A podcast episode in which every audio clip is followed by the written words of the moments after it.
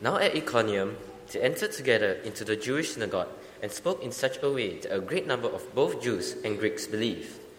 But the unbelieving Jews stirred up the Gentiles and poisoned their minds against the brothers. So they remained for a long time, speaking boldly for the Lord, who bore witness to the word of his grace, granting signs and wonders to be done by their hands. But the people of the city were divided. Some sided with the Jews, and some with the apostles. When an attempt was made by both Gentiles and Jews with their rulers to mistreat and to stone them, they learned of it and fled to Lystra and Derbe, cities of Lycaonia, and to the surrounding country, where they continued to preach the gospel. Now at Lystra there was a man sitting who could not use his feet. He was crippled from birth and had never walked. He listened to Paul speaking, and Paul, looking intently at him and seeing that he had faith to be made well, said in a loud voice, Stand upright on your feet. And he sprang up and began walking. And when the crowd saw what Paul had done, they lifted up their voices, saying in Lycaonian, The gods have come down to us in the likeness of men. Barnabas they called Zeus, and Paul Hermes, because he was the chief speaker. And the priest of Zeus, whose temple was at the entrance to the city, brought oxen and garlands to the gates, and wanted to offer sacrifice with the crowds. But when the apostles Barnabas and Paul heard of it, they tore their garments and rushed into the crowd, crying out, Men, why are you doing these things? We also are men of like nature with you, and we bring you good news that you should turn from these vain things to a living God who made the heaven and the earth and the sea and all that is in them. In past generations, he allowed all the nations to walk in their own ways. Yet he did not leave himself without witness, for he did good by giving you rains from heaven and fruitful seasons, satisfying your hearts with food and gladness. Even with these words, they scarcely restrained the people from offering sacrifice to them.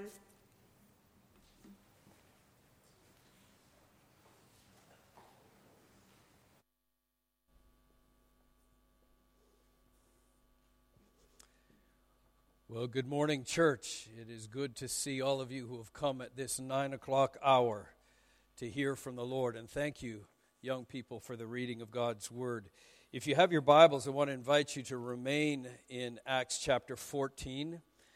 Uh, because I believe this is a word that we, as a church that has an ambition to be a missionary church, uh, we need to pay attention to this. We need to open our hearts to hear what God would have us hear these are not words that I just thought up in, in my office. These are indeed ancient words, eternal words from the Father who seeks us to be his children. Let's pray together.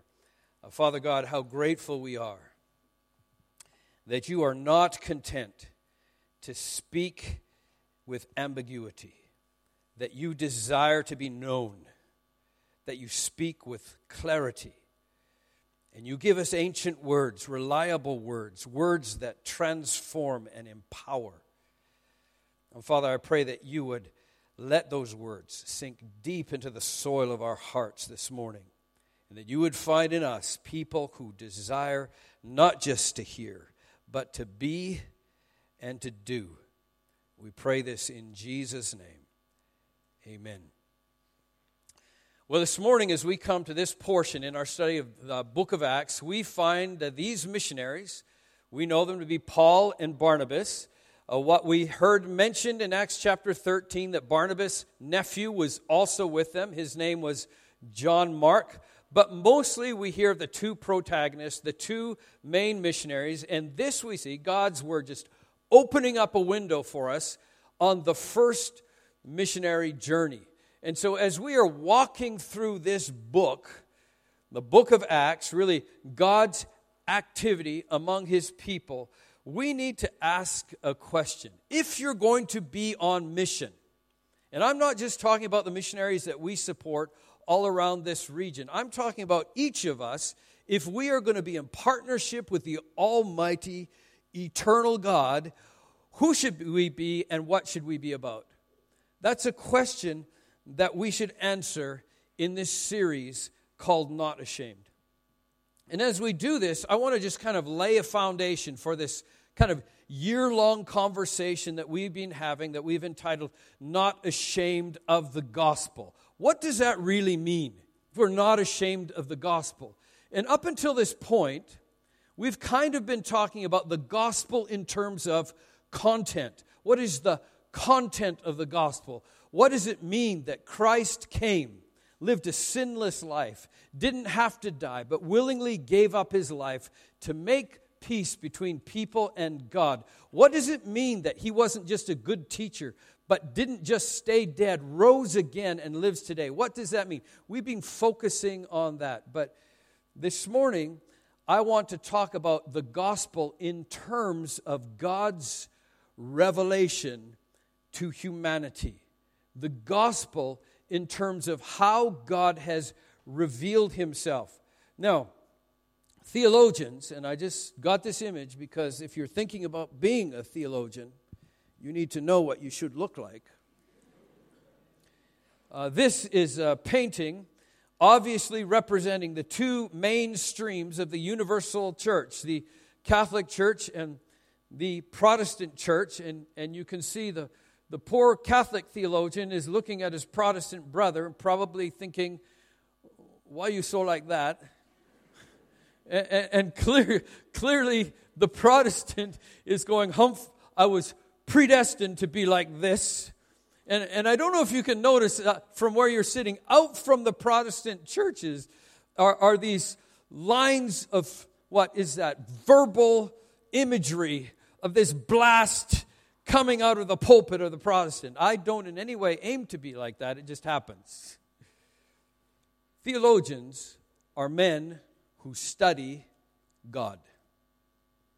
And over the course of history, theologians have said there are two broad ways that God reveals himself to humanity. There are two ways. One way is called general revelation.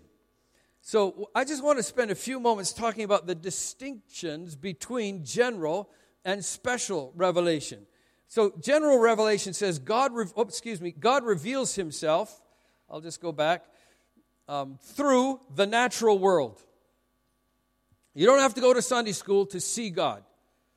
General revelation says God exposes Himself through the natural world, through reason, and through inherent moral sense. In other words, God wants us to know just by looking around that He exists his creation, the, the beauty of it, the, the fact that we have been gifted with rational minds that connect dots between what we observe and what we assume, and an inherent moral sense that points itself to the fact that our moral conscience suggests a higher being that has designed us for a higher mindset.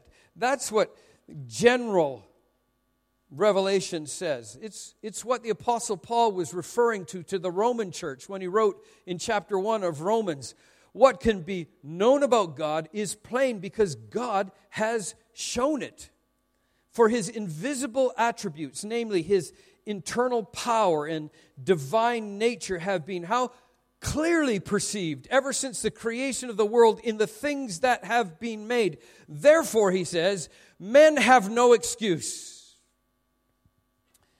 Now, Paul's premise then is even if you weren't born in a Jewish family, at that time, Jews represented the one people in the world that believed there was this one sentient being, this one God who made all things, who desires worship and glory, who put all things in order. That was the Jewish people. There wasn't Muslims, there weren't Christians at that time. But he was saying, you don't have to be born into a Hebrew family to know there is God. You just need to pay attention because of his general revelation. Now, if, if we're thinking this is just about church language, it, it's not. All of us function with general revelation and we make assumptions just as the Apostle Paul did as he wrote this Roman church. In fact, many of you, right, you have watches, right? I, I don't know, this might be a good time to take it off just for those of you who notice there's actually no clock in this building and you're a little bit anxious about lunch, right? So if you have a watch like I do, uh, just, just if you would, uh, take it off and, and look at it clearly. I don't know if you've ever done this. I just did this this week just in case. I've looked my watch over clearly, and it talks about a aluminum case and some ion glass, ceramic back. But what I've found is nowhere on this watch is the name of the guy who made it. Now, maybe if you're looking at your watch, and I'll put this right here just to comfort you. Maybe if you're looking at your watch, you, you, it might say made in Switzerland or Swiss timing. But it probably doesn't say made by, you know, Luca Anneker. Probably doesn't say that. You assume because you have a watch that somewhere in this world, right, there's a watchmaker. That's general revelation. The fact that there is a watch on your hand or on your arm suggests that somewhere in the world, Luca is making watches. That's all the Apostle Paul is saying. Open your eyes, look at creation.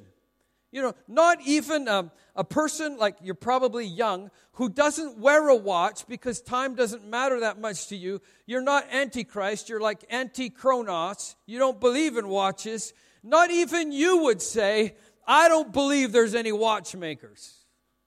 Not even you would say, you know, what watch it just happened because there was, you know, somewhere a big bang and all these watch parts living in chaos and disorder suddenly ordered themselves watch, got watch. Right. You wouldn't say that.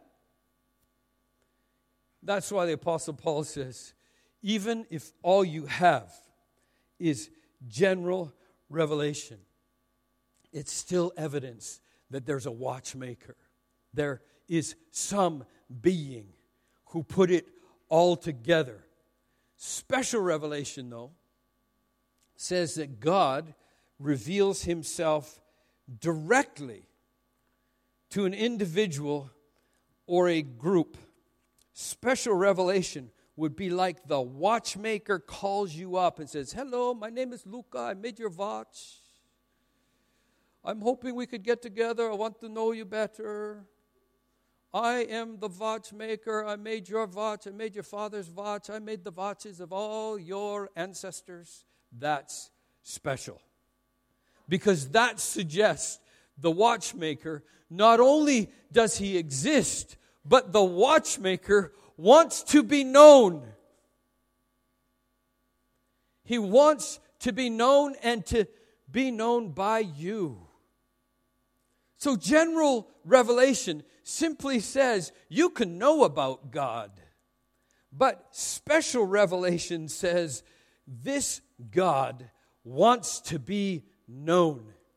He wants you to know Him, and He wants you to know that He's active in His world. When God spoke to the people of Israel in Deuteronomy chapter 7, verses 6 and 7, when He said, The Lord your God has chosen you to be a people of His treasured possession out of all the peoples on the face of the earth. It was not because you were more in number than any other people that the Lord set his love on you and chose you, for you are the fewest of all people. But it was because the Lord loves you and is keeping the oath that he swore to your fathers that the Lord brought you out of the land of Egypt with a mighty hand. This is the watchmaker calling you up specifically saying, you know, there's lots of people that can see watches, but I want you to know me.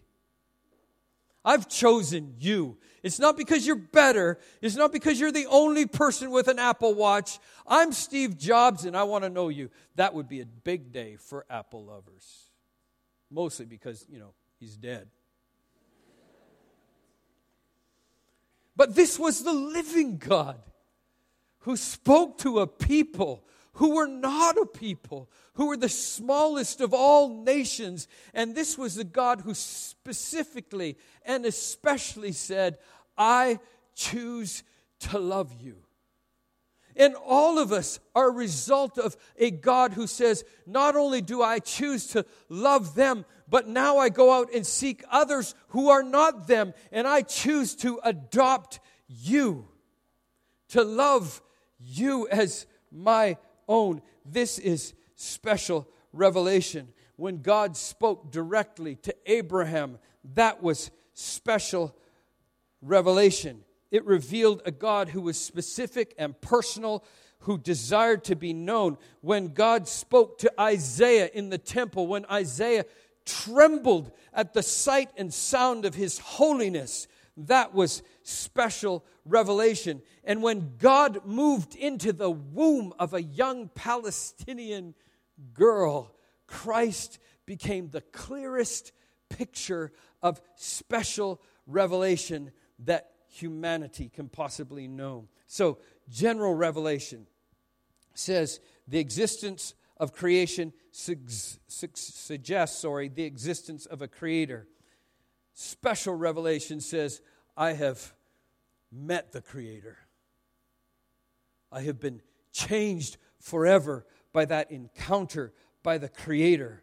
This divine encounter draws us into relationship with him and with each other.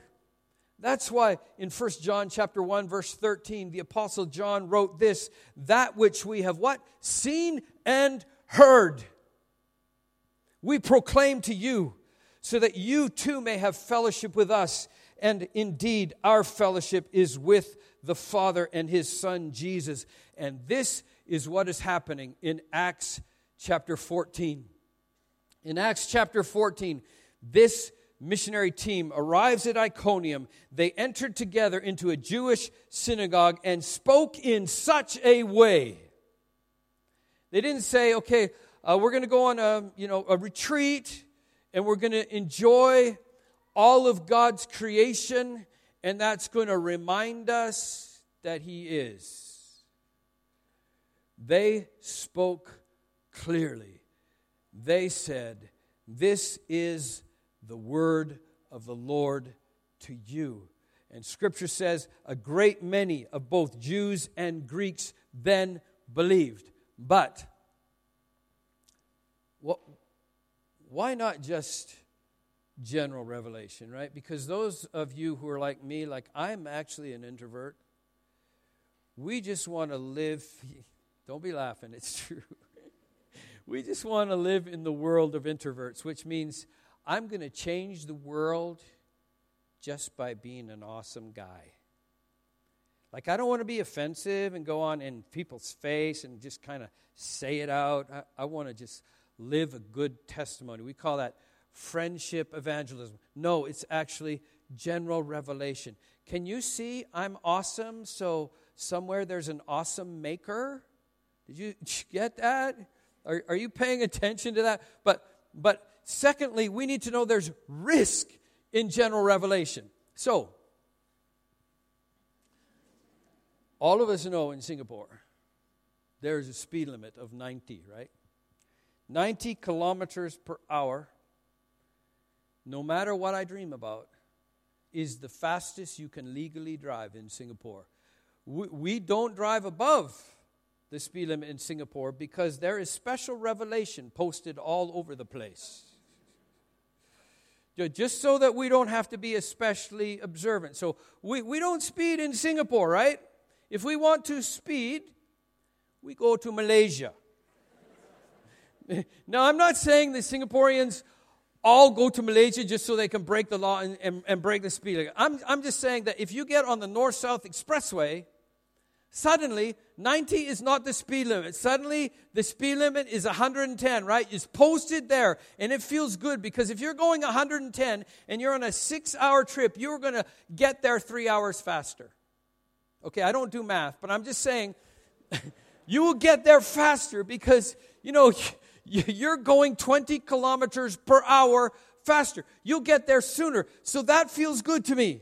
cross the causeway, see that sign, 110. So years ago, when our boys were still younger, Sherry and I had a little um, Japanese van, Mitsubishi Delica. It was an awesome little van. I don't know why I called it a Chinese van because actually it's a Japanese van. But one day we were driving on the north south highway, and I kind of watched my speed limit um, because I, you know, I've got a mother in the car who's constantly reminding the driver, little eyes are watching, little ears are listening. So I'm trying to govern myself, but I'm going about 103, 104, and suddenly a police roadblock. And they pull me over. Pull me over. I was feeling a little bit indignant. And, and there was some debate because, uh, you know, the police officers there suddenly saw the white face behind the wheel and they had to argue about who had to deal with the mat salleh. And so I'm assuming the guy with the lowest amount of credentials had to deal with me. Lowest tenure, deal with that guy. So he comes over in his best English. He said, Your van cannot go that fast.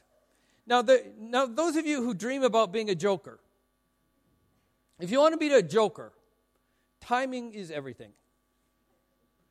And when a policeman pulls you over, that is not the time. That is not the time. However, I'm not always paying attention. So when he said, Your van cannot go that fast, I said, Oh, actually, because Malaysia you have to start every sentence with actually. Actually, can go much faster. Which made him a little, um, okay, more than a little unhappy. And he began to shake his finger, not polite Malay pointing, shake his finger like this. Your van cannot this, go this fast. I said, Of course can. I wasn't trying to be argumentative, but technically, it had an engine that could go much faster, so I was just speaking truth to power. he continued to insist. I, he said, Your van can only go 90. I was like, What? What do you mean it can go only 90? I see the sign, it says speed limit 110. And you know he said to me? You don't notice the lorries? You see how slowly they're driving?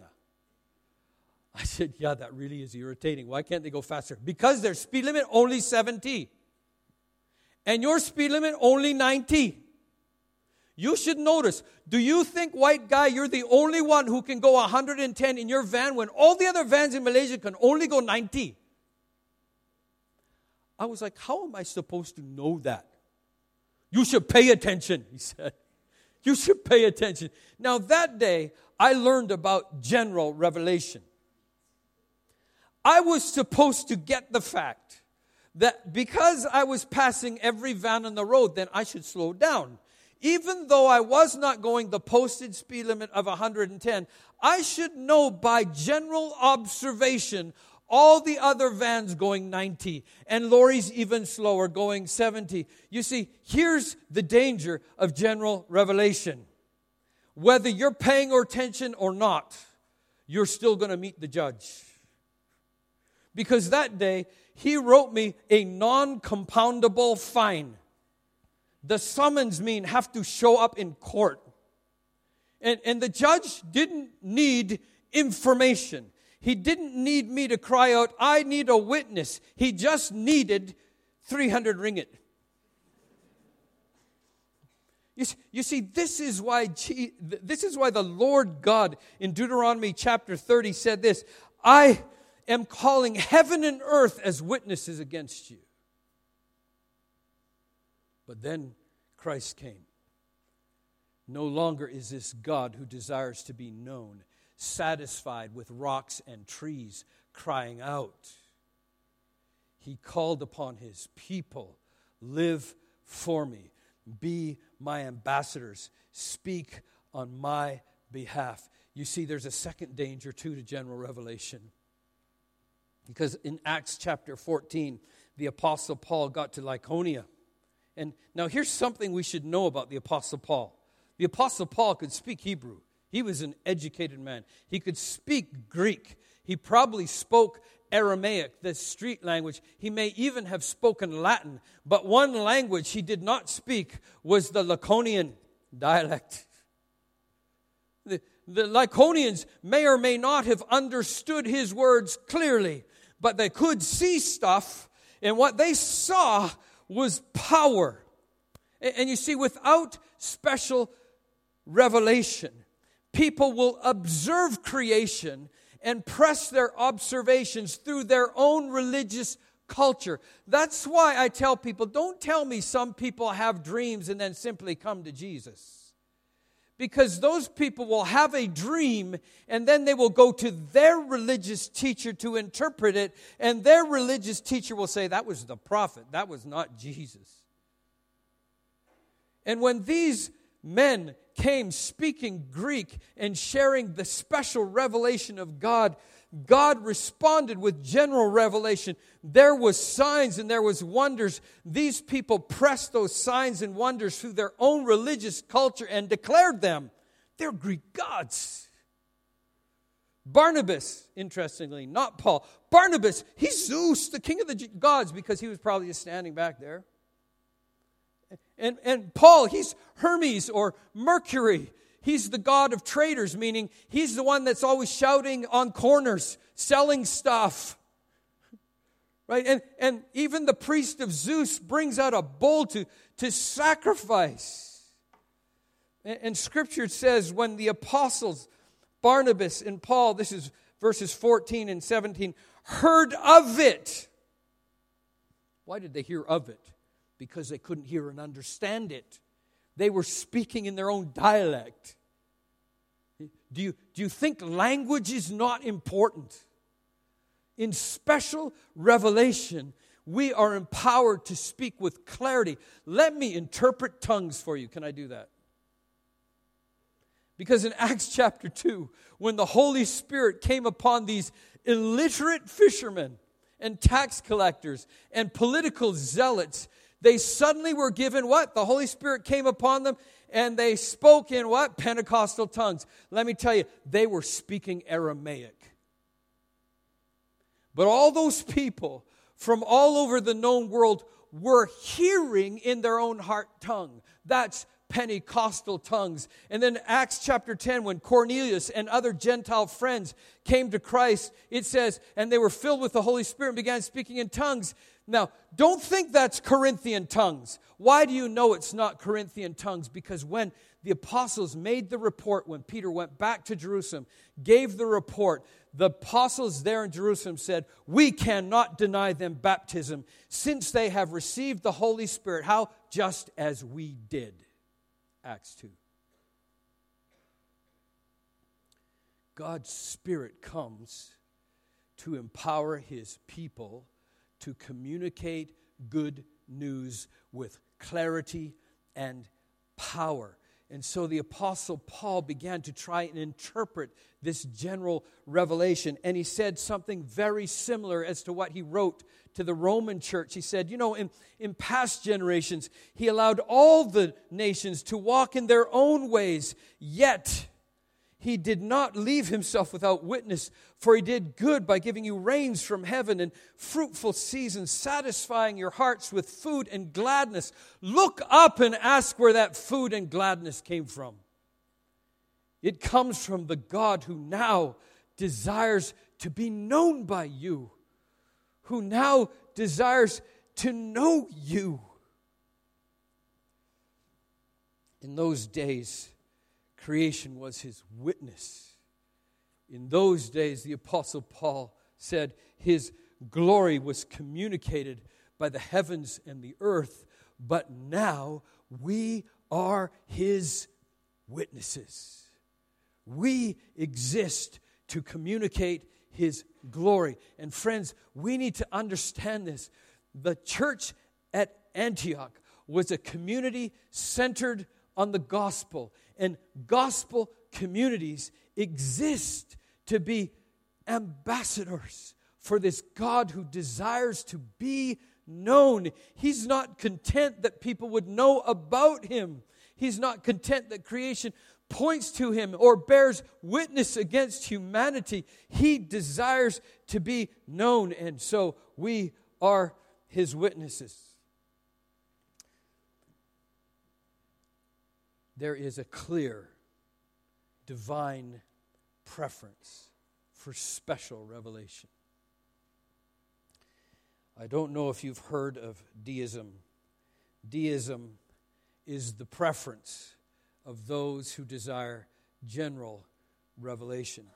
Deism solves the problem of evil by teaching that God, you know, sure, He was the watchmaker, but once He got it running, He left it and walked off. God is a God who is uninvolved in His world, He doesn't intervene, and that's why there's Hitlers and Ayatollahs and fascist dictators, because God, He's just walked away and uninvolved. Friends, the early believers were not deists. They believed they existed to represent the words, the good news of the God of creation. And they believed that every breath they were to be stewards of this God's good news. We can see this throughout this chapter. In verse 3, it says So they remained a long time speaking boldly for the Lord, who bore witness to the word of his grace by granting signs and wonders done by their hand. Verses 6 and 7 says, They fled to Lystra and Derbe, cities of Lycaonia, and to the surrounding country where they continued to what? Preach the gospel. Now, I know what some of you are doing because I used to do this too. When I was running from my call to pastor, I was like, okay, um, whew, fortunately, I'm not a preacher. So um, this missionary stuff, uh, I'll um, take a pass on that one because I, am not the kind of guy that likes to stand in front of people and shout. Uh, I'm, I'm just like quiet, want to do my own thing, be a nice testimony. You know, actually, in the original Greek Bible, there is not that phrase, continued to preach the, the the only thing, literally, if I was to read this straight from the Greek, it would say they continued to gospel. They continued to represent, to be ambassadors for the word of the King of creation. Verses 8 and 9 says, there, there was a man there. He was sitting, he couldn't use his feet, he was crippled from birth, he had never walked, and he was listening to Paul speaking. It doesn't say he was watching all the signs and wonders. It says he was intently listening to Paul speaking. Special revelation. Somehow, this crippled man, the best news was, oh, I bet you in a moment I'm going to get up and walk. No, the best news from, for him was this living, awesome God wants to know this crippled man. He listened intently. Verse 18 says, Even with these words, they could scarcely restrain the people. Verse 21 says, When they had gospeled in every city. Again, in your Bible, it probably said when they had preached the gospel in every city. Simply the verb, gospel. When they'd shared good news in that city, they went on to the next and the next and the next city. And then verse 25 says, And when they had spoken the word in Perga. Those of us who desire to be missionaries in Singapore, those of us who desire to be missionaries in Thailand, in Indonesia, in China, presence is not enough. If you're an ambassador for somebody great, you should speak a word on his behalf. This is the divine preference. Why? Because there's much danger in ambiguity. Then uh, finally, we'll, we'll do this quickly. Uh, special words or special revelation. Keep speaking words of life. Special revelation, the gospel, is for every day. I wonder how many of us remember last week Pastor Eugene saying the gospel is not just an entry point, it's not just a door into the fellowship with Jesus Christ and each other. The gospel is for every day. The end of this chapter, the apostle Paul and Barnabas have gone to all of these cities on the island of Crete, and now they're going home to Antioch. Let's just assume that the church at Antioch were was full of people who had already entered the fellowship of Christ and with each other through the door of the gospel. And yet, these missionaries came home speaking the gospel to their own people, to those who already believed. And, and what were the main highlights of that gospel message? First, they returned to Lystra and then to Iconium, then to Antioch, home church, the missionary church, GBC Antioch, strengthening the souls of the disciples. Now, I'm fascinated by that word, strengthening. You know, the word actually comes from a Greek noun that literally means leaning post. Um, now, some of you know that my second office is on the East Coast Park because free flow coffee. And I was there a week ago at, okay, those of you don't know, McDonald's. I have to be there at 6 o'clock. And at 6 o'clock, right where I generally stand, they were building something, which initially I felt like really irritating. Why, why are you building something right where people stand waiting for their order to be filled? And, and I asked this man I always talk to, I, I've told him, by the way, you should know this. I, you know, I'm actually still on probation. If this doesn't work out for me, I will come and work with you. Would that be okay? So we ha- we're quite close. I said, what, what, what are you building right here where, where I like to stand waiting for my order or very close to where I like to top up my coffee? He said, Oh, this one is for you. Ah. For me? Especially for me. He said, Yeah, you come in very sweaty, riding your bike, and so many people riding their bike, jogging on the park roads. And he said, This one is for all of you. You know what it is? It's, um, uh, if I can get it, yeah, it's a leaning post. You just put your bum right there. Just rest back. Do you see? This is exactly the same word that the apostles were, were using to strengthen the church. They, they just assume that they've been out there running the rat race. And, and if you can go anywhere and set your heart down, it ought to be in the fellowship of God's people. If, there, if there's any place that you can really feel rested. It should be among God's people. This is the gospel. And if we're going to represent the God who wants to be known, we will speak words on his behalf, speak words of strength and, and life. We come together. That is gospeling. And, and I want to encourage you not to leave this place until you've gospeled somebody in this room strengthen somebody. You said, you know, here, whatever's going in your life, just lean on this post. We're, we're here to bear it up and lift up one another. But, but there's something else. Not, not only did he strengthen the saints in Antioch, he encouraged them. And uh, I, I know this is, I don't need to define encouragement, do I? I mean, I, am a, can I just assume we know what the English word means? It means when you see me, you say, Whoa, Pastor, you drop weight, right? You know, sometimes in our English culture, we, we assume the encouragement is figuring out what people want you to say and then saying it.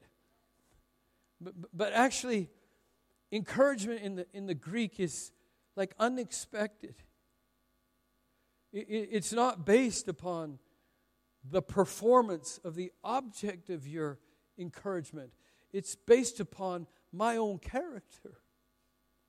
It's based upon the living, almighty King of creation who desires to be known and to know, speaking out of my mouth words of life, ancient words, words that heal. And, and it's fascinating that that word that's been borrowed by parachurch organizations. It's parakaleo, which means I run up to, some. you know, it's a, a word borrowed out of Greek athletics. It's not about the athlete who's running, It's about the people who are standing on the pavement, cheering him on. And, and nowadays in a marathon, you can't, can't run up to the runner and say, You go, girl, you're awesome. You, you can't do that. You've, you've got to stand on the sidelines and, and shout it out. That's an encourager. Not, not actually a participant, but, but someone who meets participants, runners, all along the way, shouting out encouragement, building them up, strengthening them. Now, I don't know if you heard several years ago the Boston Marathon. There was a horrific bombing. Two young men decided to not represent the God of life. And several runners and participants were, were killed. That has transformed the Boston Marathon. marathon. And, and, and this is what every runner experiences. Now, imagine in your Christian life that the Apostle Paul compared to a marathon when he said, I'm pouring myself out. I've run the race. I'm about to finish the course. Imagine if the course was lined with gospel believing, gospel speaking believers who had hands out. And, and, and, from this image, you, you can't really hear what they're crying out. You can't really hear what they're saying. And, and there's so many people shouting encouragement, offering water, that now the practice is they began to hold signs up. You know, I don't know if you can see some of these signs from there. Touch here for power. Like, like if, if you're a leaning post, lean here for power, buddy. Are you worn out? Are you exhausted by the run? Touch here. I love that sign. Go, random stranger. I don't even know you, but I want to encourage you, not because I know what you're doing, not because I know you're worthy of it, but you deserve this because you are in the race. You see that sign in the back, wicked hard, but you could do it. Wicked means it's really hard.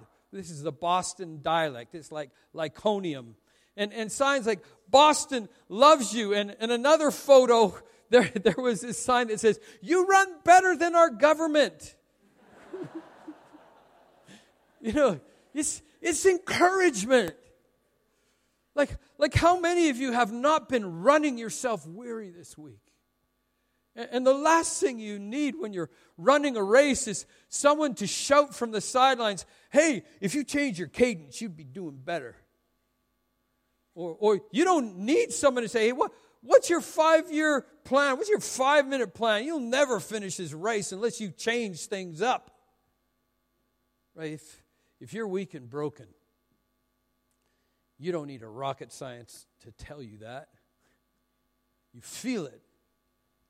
If you're broken down and wounded, if you're bruised by life, you don't need someone to stand out there and point out your bruises. You just need someone to say, It's wicked hard, but you can do it. You just need someone in your life to say, You know, lean here for power, rest in this. I want to invite you to bow with me for just a moment because we're getting ready to come to the Lord's table. You know, Scripture encourages us. Before we come to this intimate love feast, a feast that memorializes, remembers the death and resurrection of Christ, the price he paid so that God could be known in that moment, the Apostle Paul spoke the gospel and said, Examine your hearts. Make sure you're paying attention. I want, I want to ask you in this moment, as we prepare to come to the table, is there someone in this room you know the race has been beating them up? You know life has been hard. As you examine your heart and prepare to meet with the Lord, would you pledge to Him right now, God, bring me to that person so I can speak your words, your words of life, words that strengthen, Words that would give them permission to lean this way, just for a moment. Lean this way.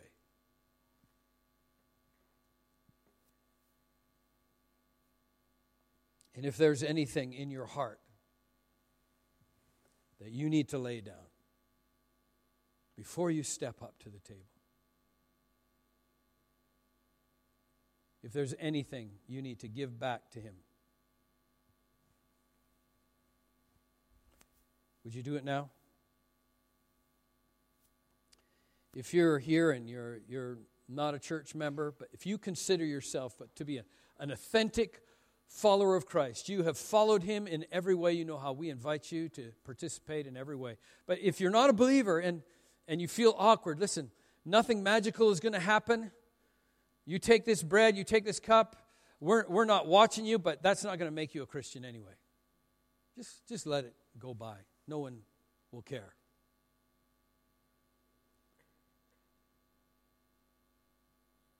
But would you take this moment? to settle business with the God who desires that you know Him and the power of His resurrection.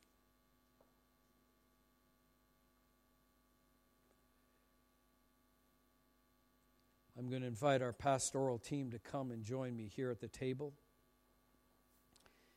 And I'm going to ask Pastor Ollie if he would lead us in a prayer of thanksgiving for the bread, which is the body of Christ. Let us pray. Lord God, as we take this bread, remember your Son, Jesus Christ, the bread of life. Jesus, you give us life, you feed our soul, you nourish our hearts, and you strengthen us to run the race before us. As we break the bread, remember you, dear Jesus, your body broken on the cross for our sakes. We thank you with all our hearts for the great price you paid when you were crucified on the cross for us. But the grave cannot hold you, our beloved Savior. You rose again. You triumph over death as Lord of Lords and King of Kings forever. And we, join to you by faith, can also experience this life eternal forevermore. We give you glory and praise. Thank you, Jesus. Amen.